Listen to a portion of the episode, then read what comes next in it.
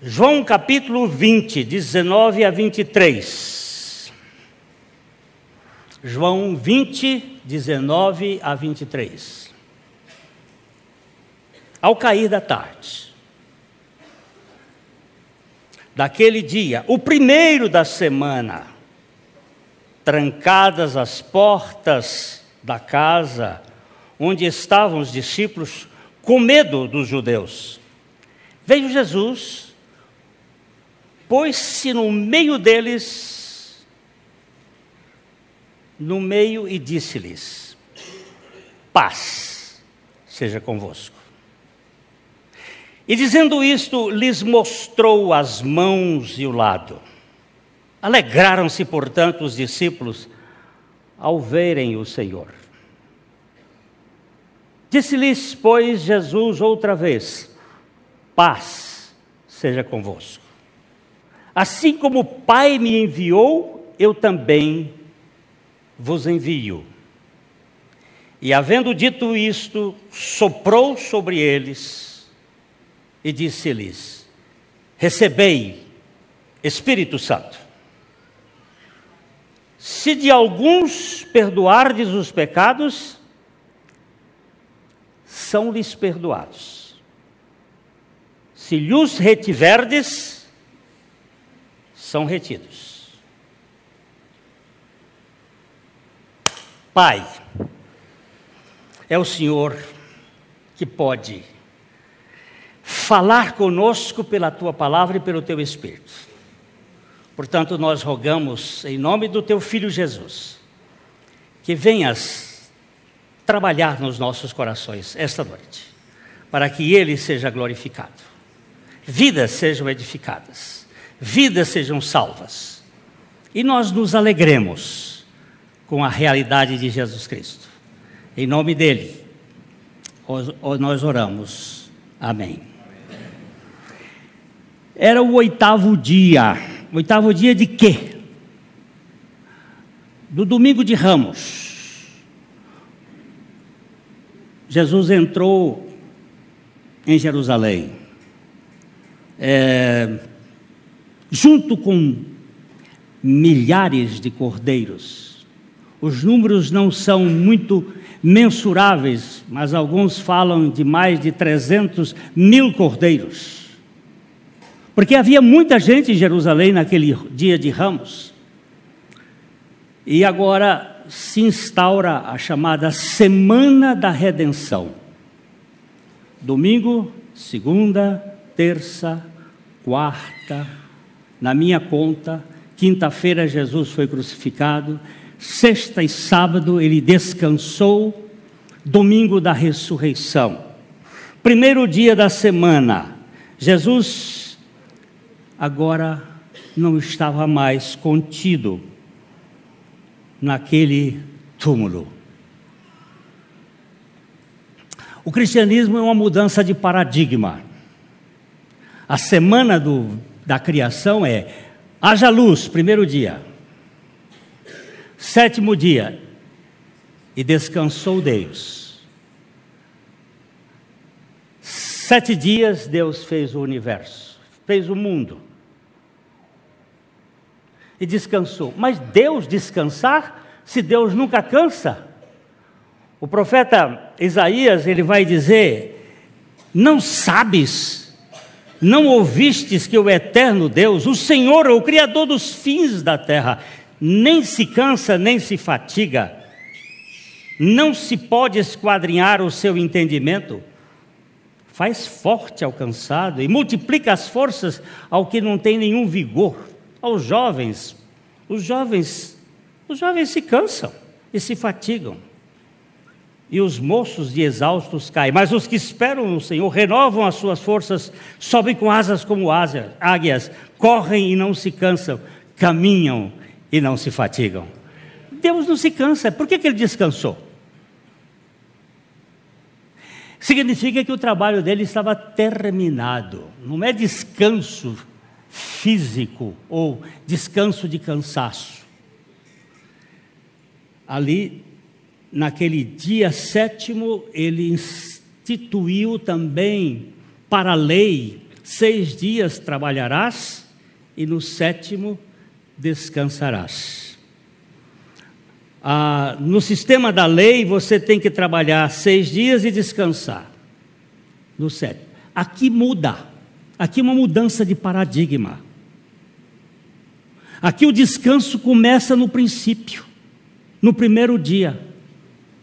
Isso significa que quando a graça de Deus entra na vida de um homem, não é mais pelo mérito de, de trabalhar seis dias e descansar no sétimo, é pela operação da graça que nós encontramos a nossa aposentadoria antes de trabalhar.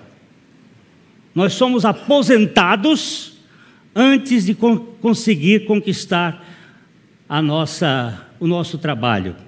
Isso é uma mudança extraordinária. Ali Jesus estava mudando o conceito da religião judaica para a nova ordem mundial. Essa sim é a nova. Essa da agora da non não é nova. Essa é uma imitação. A nova ordem das eras é exatamente a da ressurreição. É, os discípulos estavam onde? O versículo, o versículo 19.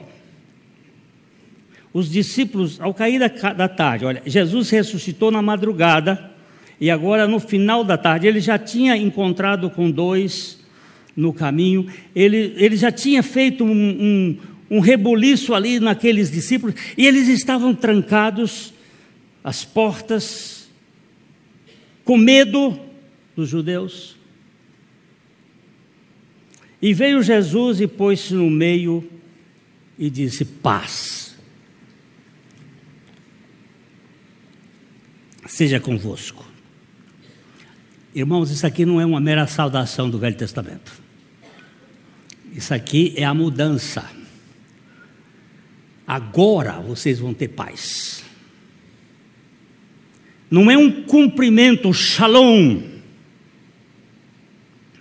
Aqui é a Eirene divina, é a paz que foi conquistada para nós por meio de Jesus Cristo.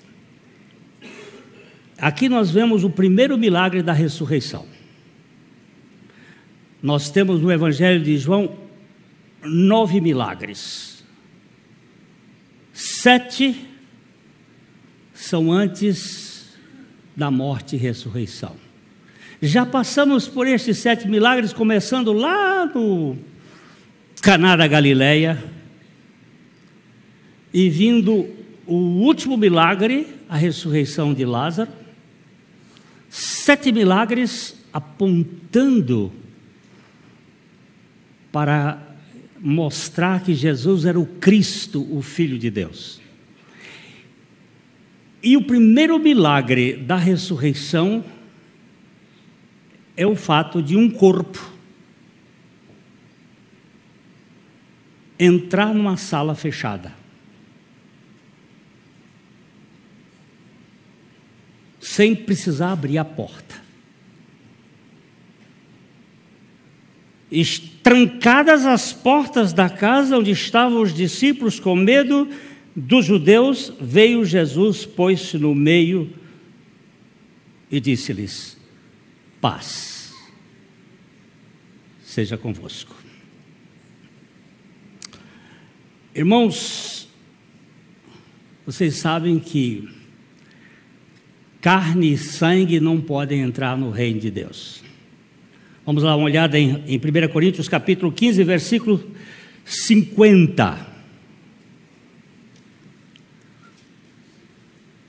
Nós vamos trabalhar isso mais para frente quando Tomé, Tomé não está aqui nesse momento, quando Tomé duvidou deste, desta ressurreição, e ele disse: Se eu não enfiar os dedos lá no, nos sinais, eu não vou crer.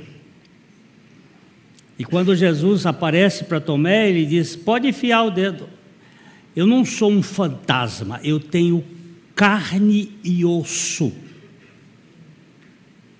Ele não disse que tinha sangue, Porque em 1 Coríntios 15, 50, nós dizemos: Afirmo, irmãos, que a carne e o sangue não podem herdar o reino de Deus, nem a corrupção herdar a incorrupção. Mas Jesus continuava com carne e osso.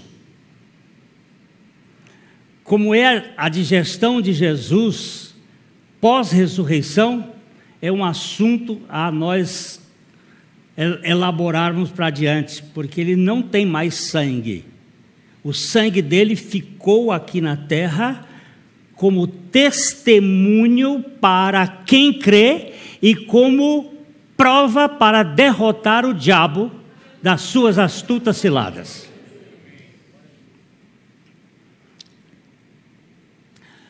Agora, irmãos, esse paz seja convosco é coisa maravilhosa. Efésios capítulo 2, versículos 13 a 18. Efésios 2. Mas agora, em Cristo Jesus, eu, quando eu vejo Cristo na frente de Jesus, eu gosto de olhar isto aqui. Quando eu vejo Jesus Cristo, eu vejo de um jeito. Quando eu vejo Cristo Jesus, significa o Deus que se encarnou no Jesus histórico. Cristo é a natureza divina, Jesus é a natureza humana. Cristo Jesus, ele foi assim até a cruz. Jesus Cristo é da ressurreição para frente. Agora, em Cristo Jesus, vós que antes estáveis longe, está falando com os gentios, fostes aproximados pelo sangue de Cristo. E aqui, aqui minha mente, mas Cristo tinha sangue? Quem tinha sangue não era Jesus? Ah, e você não vai encontrar na Bíblia que você foi crucificado com Jesus, mas com Cristo. E isso aqui é para fundir a cuca e você ficar na realidade espiritual. Porque Ele é a nossa paz, o qual de ambos, ambos aqui é judeus e gentios, fez um, tendo derrubado a parede da separação que estava no meio a inimizade, as brigas, e aboliu na sua carne a lei dos mandamentos na forma de ordenanças, para que dos dois, judeus e gentios, criasse em si mesmo um novo homem, fazendo a paz, e reconciliasse ambos em um só corpo com Cristo por intermédio da cruz, destruindo por ela a inimizade, e vindo evangelizou paz a vós outros, que estáveis longe, e paz também aos que estavam perto. Por quê? Por ele, ambos temos acesso ao Pai em um espírito. Presta atenção, quantas vezes ele usa paz aqui? Esta palavra de Jesus não é simplesmente uma saudação, é vocês agora vão gozar de paz. Por quê? Porque Romanos capítulo 5, versículo 1, vai nos dizer exatamente isto, 1 e 2. Justificados. Justificados, pois, mediante a fé, temos paz com Deus, por meio de nosso Senhor Jesus Cristo, por intermédio de quem obtivemos igualmente acesso pela fé a esta graça, na qual estamos firmes e gloriamo-nos na esperança da glória de Deus. Eu, eu, entendo, meu irmão, que quando Jesus chegou no meio dos discípulos e diz: Pai seja convosco, ele não estava dizendo uma saudação hebraica, ele estava dizendo: agora vocês podem usufruir da paz, pelo sacrifício que eu realizei. No verso 20, João 20, 20, depois E, e dizendo isto, lhes mostrou as mãos e o lado. Por que, que ele mostrou as mãos e os lados?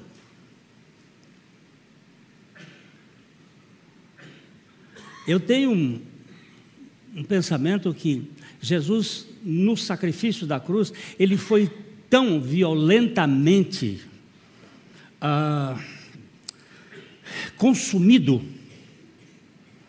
Apocalipse vai dizer que os seus cabelos se tornaram brancos como a neve. Ele foi envelhecido.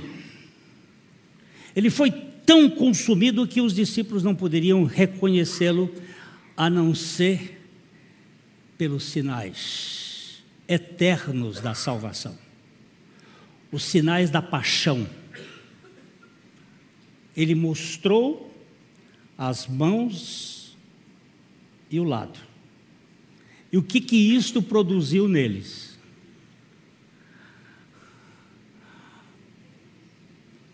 Uma ruptura de aleluias Alegraram-se, portanto, os discípulos ao verem o Senhor.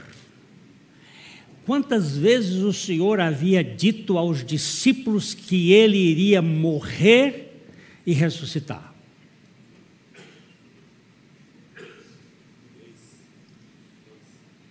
Ele disse três. Já achei, já achei quatro. Eu acho que tem mais. Ele conta que ele ia morrer e ia ressuscitar. Falou para todos eles. Quantos creram? Nenhum. Não fique preocupado se você faz parte dos incrédulos, porque a fé é por meio de Jesus e ele não desiste dos seus.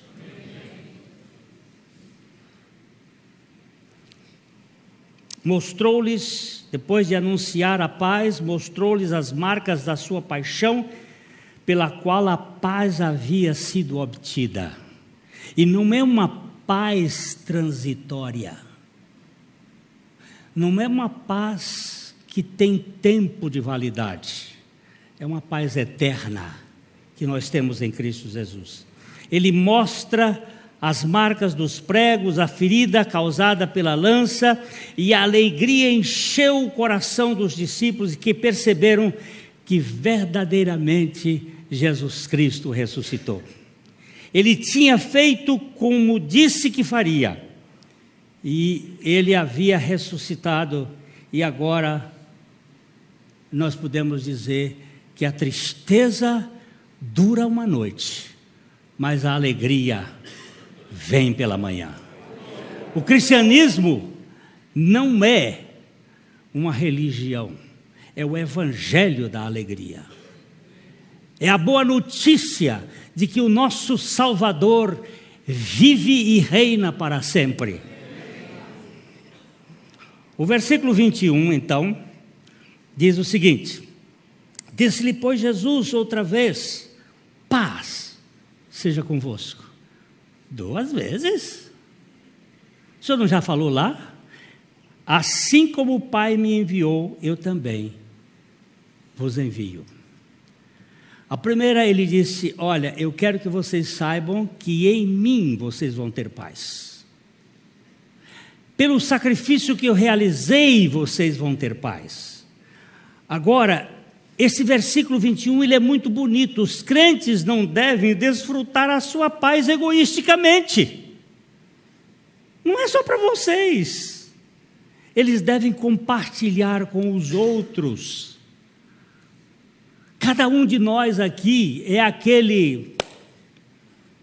Hum. Eu vou contar a história do cachorrinho para depois falar a história. Havia um cachorrinho de rua, é cachorrinho sardento, sarnento, doente. A menina chegou, pai, vamos levar esse cachorro para casa e cuidar do cachorrinho. E o cachorrinho ficou bem tratado, levaram ao veterinário, o doutor Júlio cuidou do cachorrinho e o cachorrinho ficou ótimo, desverfo, fugado, limpou o bichinho e ele ficou, e aí as crianças brincavam. Um dia o cachorrinho sumiu. Sumiu. E aí foram procurar o cachorrinho, procurar o cachorrinho. Cadê o cachorrinho? Sumiu! E eles estavam jantando uma noite. Começou a arranhar. Foram lá. Era aí o cachorrinho que vinha com mais cinco. A história, não sei se é verídica, sei não, mas a história é boa demais. Onde você encontra aceitação, onde você encontra o cuidado, você vai contar para os outros que você foi alcançado por esta graça. Isso não vai ficar só para você. Você vai contar para os outros. Escuta, rapaz. Você sabe como é que é aquela definição? O que, que é um, o cristão? É, é um mendigo que conta a outro mendigo onde ele achou o pão, onde ele encontrou o pão. O que Jesus diz aqui nesse versículo, eu acho lindo isso, ele dizendo assim: paz seja com vocês. E assim como o Pai me enviou, eu também envio vocês. Vão para o mundo para vocês anunciar o que vocês têm, para vocês contarem o que aconteceu com vocês. Jesus entrou num funil, ele que estava lá no, no páramo celestial, na forma de Deus, mas não teve como usurpação ser igual a Deus, mas esvaziou-se, entrou num cano bem apertado da encarnação, tornou-se servo, tornou-se humano, foi por uma morte de cruz Para quê? Porque ele estava olhando para você e para mim, porque ele tinha um projeto de nos libertar do nosso maior inimigo. Quem é o nosso maior inimigo? Nós mesmos, com a nossa arrogância, com a nossa presunção, com a nossa soberba. E ele identificou-se conosco, ele andou fazendo bem, ele fez tudo pelo poder do Espírito Santo, foi para a cruz, morreu a nossa morte, nos incluiu naquele pacote, ressuscitou e agora ele diz: Vão embora. Vai anunciar isso aos outros. Anuncie a paz. Essa paz que vocês têm. Eu também envio vocês como mensageiros da paz. Ai, meu Deus, que coisa mais linda. Versículo 22 versículo 22. Esse verso aqui, aqui é difícil. E havendo dito isto, soprou sobre eles e disse-lhes: Recebei Espírito Santo. Este O que está na tradução não existe no original. E aqui que vai Aqui, aqui a gente vai ter problema. Talvez este seja o versículo mais difícil do Evangelho de João.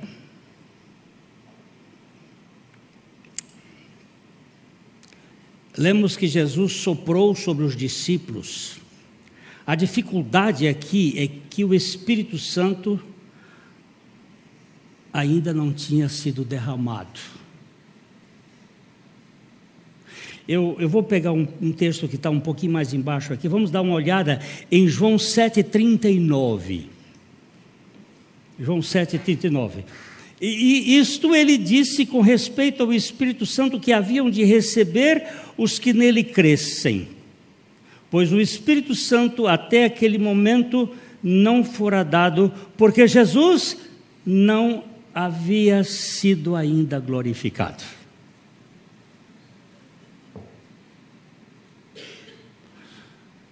Então, que negócio é esse de receba o Espírito Santo? Se o Espírito Santo só foi dado no Pentecostes.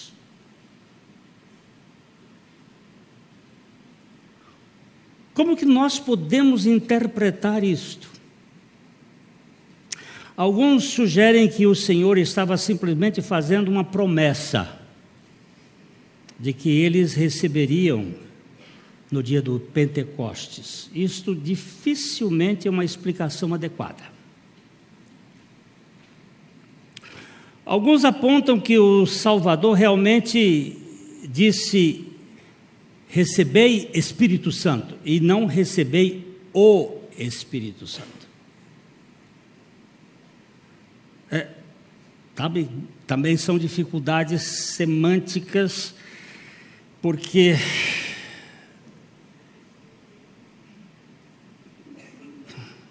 Se o texto bíblico mostra que o Espírito Santo só seria dado quando Jesus fosse glorificado, como é que Jesus ia dizer: recebei o Espírito Santo, que só iria ser derramado lá no Pentecostes? Uh, outros afirmam que houve um derramamento completo do Espírito Santo sobre os discípulos desse momento. Isso parece improvável. Então, o que, que significa isto aqui? Jesus deu uma porção do Espírito para eles poderem entenderem as Escrituras. Vamos olhar aqui no versículo 49 de Lucas 24.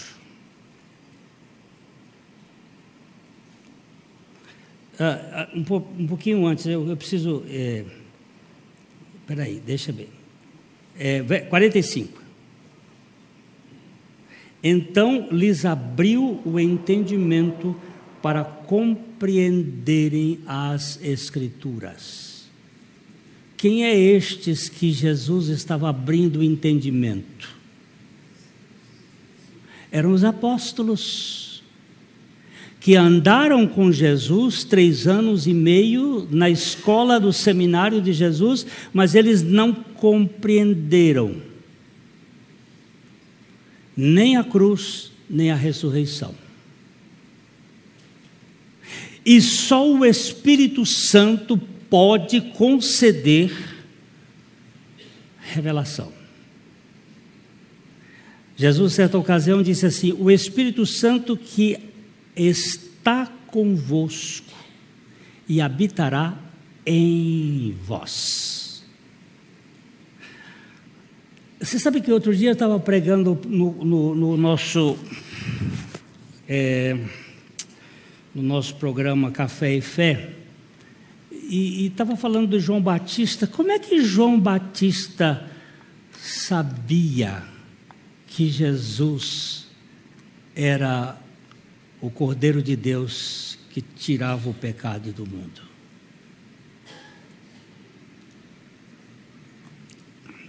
Como é que ele compreendeu isto? E, e Deus me tratou para ver a, a arca de Noé.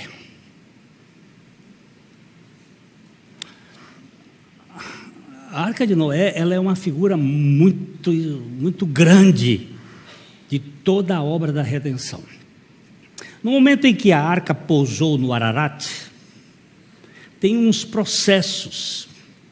Primeiro, Noé solta uma, um corvo. O corvo vai e não volta, porque no processo da, da, do dilúvio, ele mudou o cardápio dele. E tinha muito bicho morto que ele podia comer é, é a figura do homem deste mundo. O homem sem Cristo, ele, ele é saprófago. Você sabe o que é saprófago? Come coisa podre. Não tem um cardápio limpo. Come coisa suja. Aquele corvo, ele representa o homem sem a regeneração. Depois ele solta uma pomba a pomba vai e volta. Porque ela não achou lugar onde pousar. Sete dias depois, Noé pega a, mesma pomba e solta. E ela volta com um galho, um galinho de oliveira no bico. E sete dias depois ele solta a pomba e ela não volta, porque ela teve onde pousar. Pós-dilúvio, o Espírito Santo não tinha onde pousar. Depois ele pousa em Abraão. A figura da árvore, da oliveira. E depois ele vem e pousa onde? Onde que ele pousa? Ei, igreja que não estuda a Bíblia, hein? Em Jesus, no dia do batismo, veio em forma de pomba e pousou sobre ele. E João disse: Olha aqui, é Ele o Cordeiro de Deus que tira o pecado do mundo, porque só o Espírito Santo pode trazer revelação de Jesus. Os discípulos não tiveram revelação até o Pentecostes. Eles tinham noções, mas aquela realidade espiritual só acontece depois que o Espírito Santo planifica a vida deles. Aqui nós vemos, irmãos, que possivelmente Deus, Jesus disse assim: olha, recebam Espírito Santo, parte dele, para vocês poderem começar a obedecer, porque ele diz: permaneçam na cidade até que do alto vocês sejam revestidos do poder. Sem o Espírito Santo, nós não enxergamos nada. Nós estamos cegos da realidade espiritual. Então, eu, eu fico aqui na, na expectativa de que não tenho dado uma boa orientação, mas é o tanto que eu cheguei não cheguei mais do que isto. E o versículo 23, então, outro versículo difícil. Porque esses dois logo juntos, tão difíceis. Se de alguns perdoardes os pecados, são-lhes perdoados. E se retiverdes, são retidos. Este é outra coisa difícil. Uma visão é que Jesus realmente deu aos seus apóstolos, os seus supostos sucessores, o poder de perdoar pecados e reter pecados. Mas isso está em contradição com a palavra de Deus, que somente Deus pode perdoar pecados. Nenhum homem tem o poder de perdoar pecados. Ah, no Salmo 130, versículos 3 e 4. 130, 3 e 4. Se observares, Senhor, a iniquidade ou iniquidades, quem, Senhor, subsistirá? Contigo, porém, está o perdão, para que te temam. Em Lucas capítulo 5, versículo 21, os fariseus ficaram até com um certo preocupados com Jesus e os, os escribas e fariseus arrazoavam dizendo: Quem é este que diz blasfêmias? Quem pode perdoar pecados senão Deus? É, eu não não apoio a ideia de que qualquer homem tenha poder de perdoar pecados. Uh, o poder prometido é a autoridade dada em conexão com a pregação do Evangelho. Quando você prega o Evangelho, é, nós damos os termos em que o pecado poderia ser perdoado. E esses termos, se fossem aceitos, o pecado é perdoado. se eles não forem aceitos, o pecado é retido. Não é que eles tenham o poder de perdoar, é que na pregação do Evangelho há esta condição. Nós vamos ilustrar esse ponto assim. Os discípulos saíram pregando o Evangelho. Algumas pessoas creram e se arrependeram dos seus pecados recebendo Jesus Cristo. Os discípulos são autorizados a dizer que estes pecados foram perdoados. Outros se recusaram em se arrepender e não creram em Cristo. Os discípulos lhe dizem que ainda estão em seus pecados e que, se morrerem assim, perecerão eternamente. Não é que eles têm poder de perdoar, mas eles têm o poder de dizer: se você não se arrependeu, você está no pecado, viu, seu Jefão? E você vai para o fogo. É simples assim. Porém, nós temos algumas coisas mais complicadas. É o caso de Ananias e Safira. O cara chegou lá dizendo que tinha vendido o, a propriedade por um preço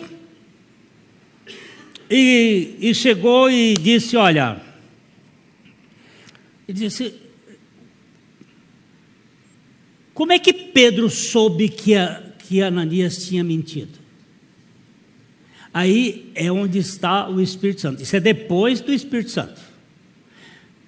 E ele diz assim: como é que você pode mentir ao Espírito Santo?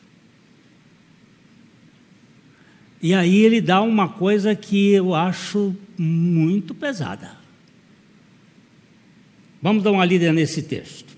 Atos 5, vamos começar com o verso 1.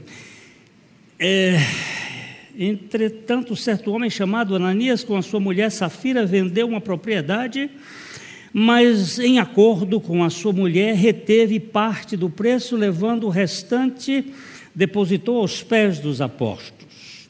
Então disse Pedro: Ananias, por que encheu Satanás teu coração para que mentisses ao Espírito Santo, reservando parte do valor do campo?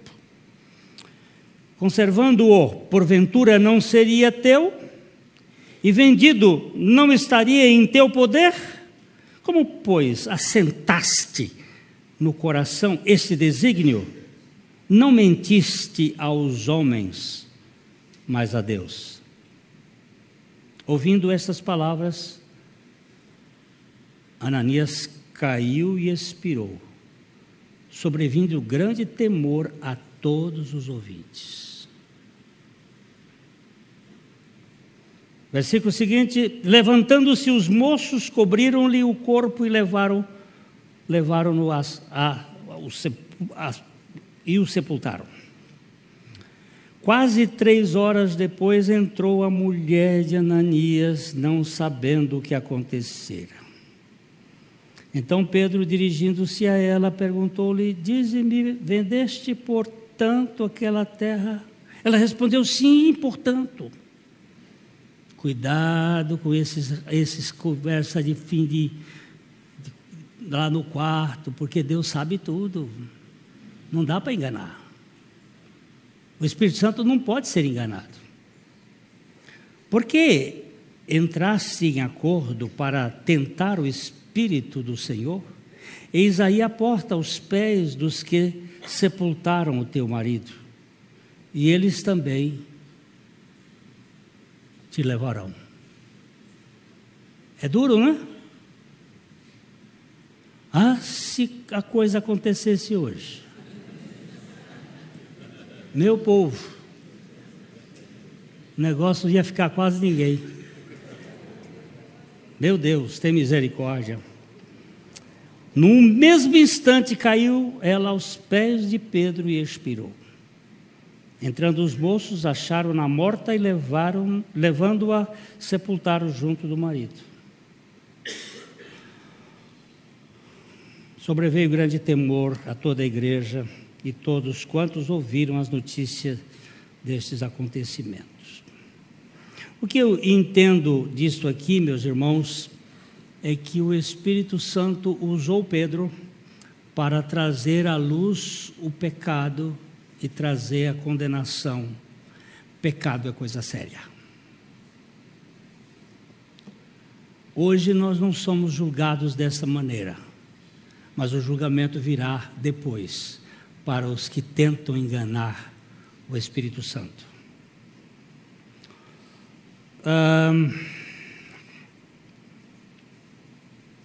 O apóstolo Paulo também fala com a igreja de Corinto por causa de um cara que teve relação sexual com a madrasta. E ele disse que precisava ser julgado aquele pecado. E com, foi duro com a igreja, porque a igreja não, não estava fazendo aquilo que nós teríamos que fazer com os de dentro. Mas lá, segunda carta, ele vai dizer o seguinte: o cara se arrependeu e agora nós temos que perdoar. É nesse sentido que nós perdoamos. Quando alguém está doente e confessa o seu pecado a quem ofendeu, e você perdoa, não porque você tem poder de perdoar, esse pecado é perdoado e a pessoa é sarada. Isso tem acontecido muitas vezes. Eu tenho assistido muito isso na minha vida, nesses 52 anos de ministério, já assisti muitas vezes pessoas sendo curadas ao confessar o seu pecado ao marido, à esposa, a parente, alguém que ofendeu. Muito bem, qual é a conclusão de tudo isto? Estes versos de 19 a 23 falam do início da nova semana, da semana do descanso através da presença de Jesus que garante paz, onde nós temos o nosso descanso permanente o nosso dominum, o domínio de Deus. O domingo é apenas uma figura do domínio de Cristo na nossa vida. Isto, isto causa, o verso 20 diz que causou grande alegria na vida dos discípulos com a presença de Jesus. Eu quero só chamar a atenção de você. Se você não tem alegria pela presença de Jesus, tem vazamento no seu vaso. Tem alguma coisa errada. Porque onde Jesus chega, ele gera alegria. Uh, a terceira coisa que tem aqui é que ele, a introdução do Espírito Santo para o, o desempenho da missão. Qual é a nossa missão? É primeiro receber a paz de Cristo e depois sermos instrumentos de levar essa paz para os outros.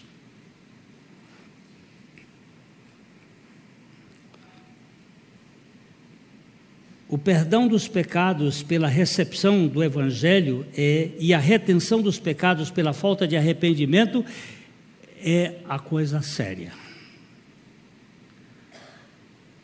Quando você recebe o perdão, você está perdoado. Quando você recebe Jesus como Salvador da sua vida, você está perdoado. Um dia, aqui nessa comunidade, eu estava pregando domingo à noite, entrou uma moça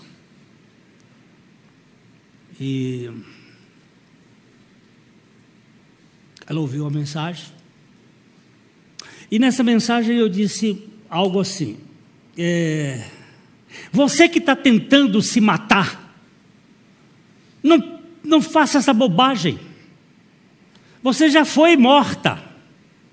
Você já foi crucificada com Cristo. Não tente fazer uma coisa que Jesus já fez por você. Cristo é sua vida. Lá na cruz ele e preguei ali. Não teve nada. Domingo seguinte ela chegou aqui e com um menino de uns 11 anos, uma carta diz assim: essa era a carta que estava na minha bolsa. Eu ia me suicidar.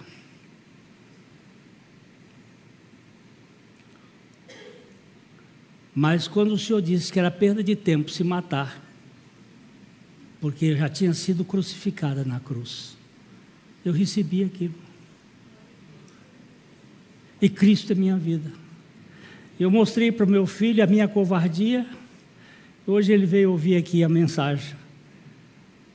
Tempos depois nós a batizamos e ela já foi para a glória. Sabe por quê, meu irmão? Porque o Evangelho é a solução para isto.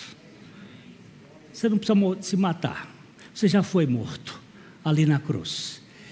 E foi ressuscitado com ele. E ele trouxe paz. A paz que excede todo o entendimento. O perdão dos nossos pecados foi completo. Você crê em Jesus Cristo como seu único Senhor e Salvador, Salvador da sua vida? Oh, que benção! Se você não crê, o Espírito Santo está aqui. E ele é capaz de lhe convencer do pecado, para que você creia na realidade de Jesus Cristo. Você crê na sua morte e ressurreição com Cristo, você tem a vida eterna.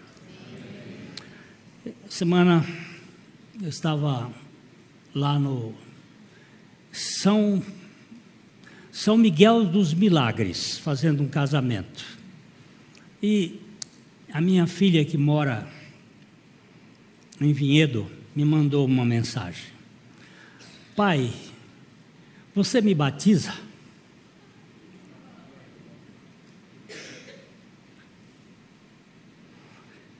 E eu falei com a mãe ali, nós dois choramos já. Aí eu disse: Minha filha, eu lhe batizo. Se você crê que Cristo morreu e ressuscitou para levar você a morrer e ressuscitar juntamente com Ele. Se você crê nisso, eu te batizo, minha filha. Aí ela disse: É a coisa que eu mais creio hoje.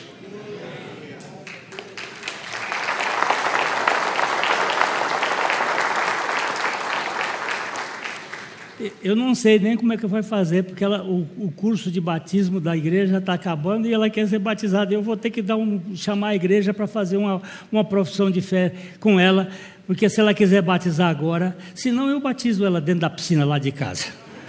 Mas de qualquer jeito, gente, a coisa mais preciosa não é o batismo nas águas, é o batismo na cruz com Cristo, onde nós fomos incluídos no Senhor para que Ele seja a nossa vida. Eu louvo ao Senhor, porque Ele chegou para os seus discípulos e disse: Olha aqui, os sinais eternos da minha paixão por vocês está aqui. Vocês ainda não compreenderam, mas vão compreender um pouco mais à frente.